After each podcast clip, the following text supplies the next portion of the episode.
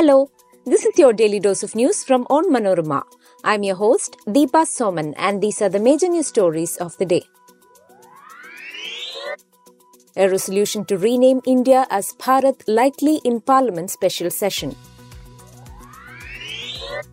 Ayodhya Seer Paramhans Acharya announces reward to behead Udayanidhi Stalin. The actor politician mocks the priest. North Korea's Kim Jong un to travel to Russia this month to meet President Putin for weapon talks.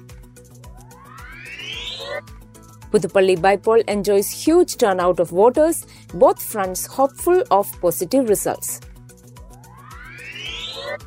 Enforcement Directorate makes two arrests in connection with the Karuvanur Cooperative Bank scam. Let's get into the details. Speculations are rife that the BJP led union government is contemplating a change in the country's official name from India to Bharat. This is after an official communique by President Draupadi Murmu suggested the same. The communique to the G20 delegates from the Rashtrapati Bhavan had President of Bharat written on it instead of the usual President of India. According to sources, the proposal to rename India may be brought up by the BJP during the special session of the parliament scheduled from September 18 to 22nd. The BJP has been miffed about the name of the Congress led political bloc India, which is the Indian National Developmental Inclusive Alliance.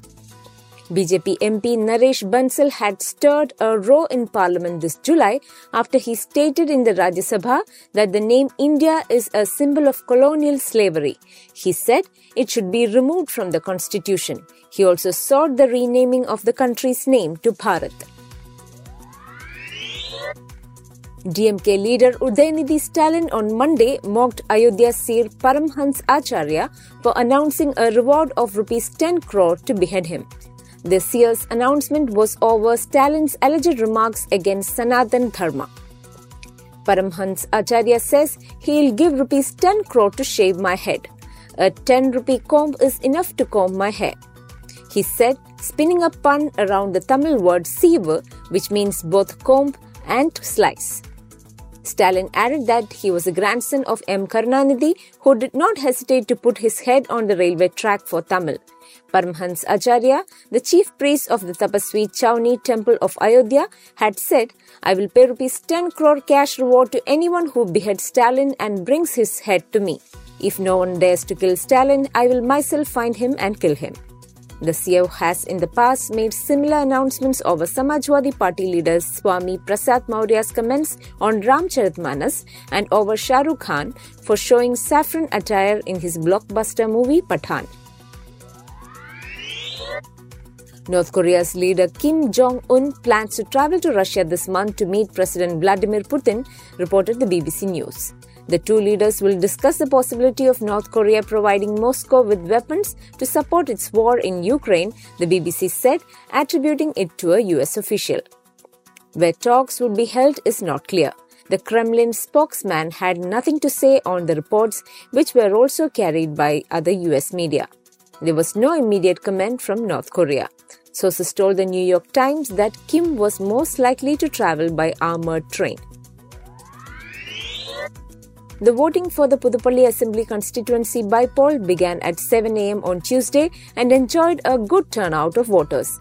Till 2 pm, 90,572 voters, which included 45,639 men, 44,931 women, and two transgenders, cast their votes, the district administration said.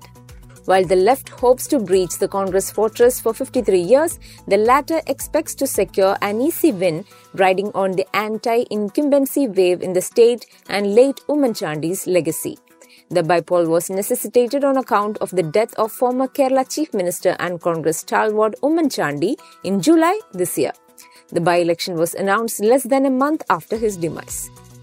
The Congress led UDF opposition has fielded Chandy's son, Chandy Oommen, in an apparent strategy to bank on the sympathy wave following the former CM's death.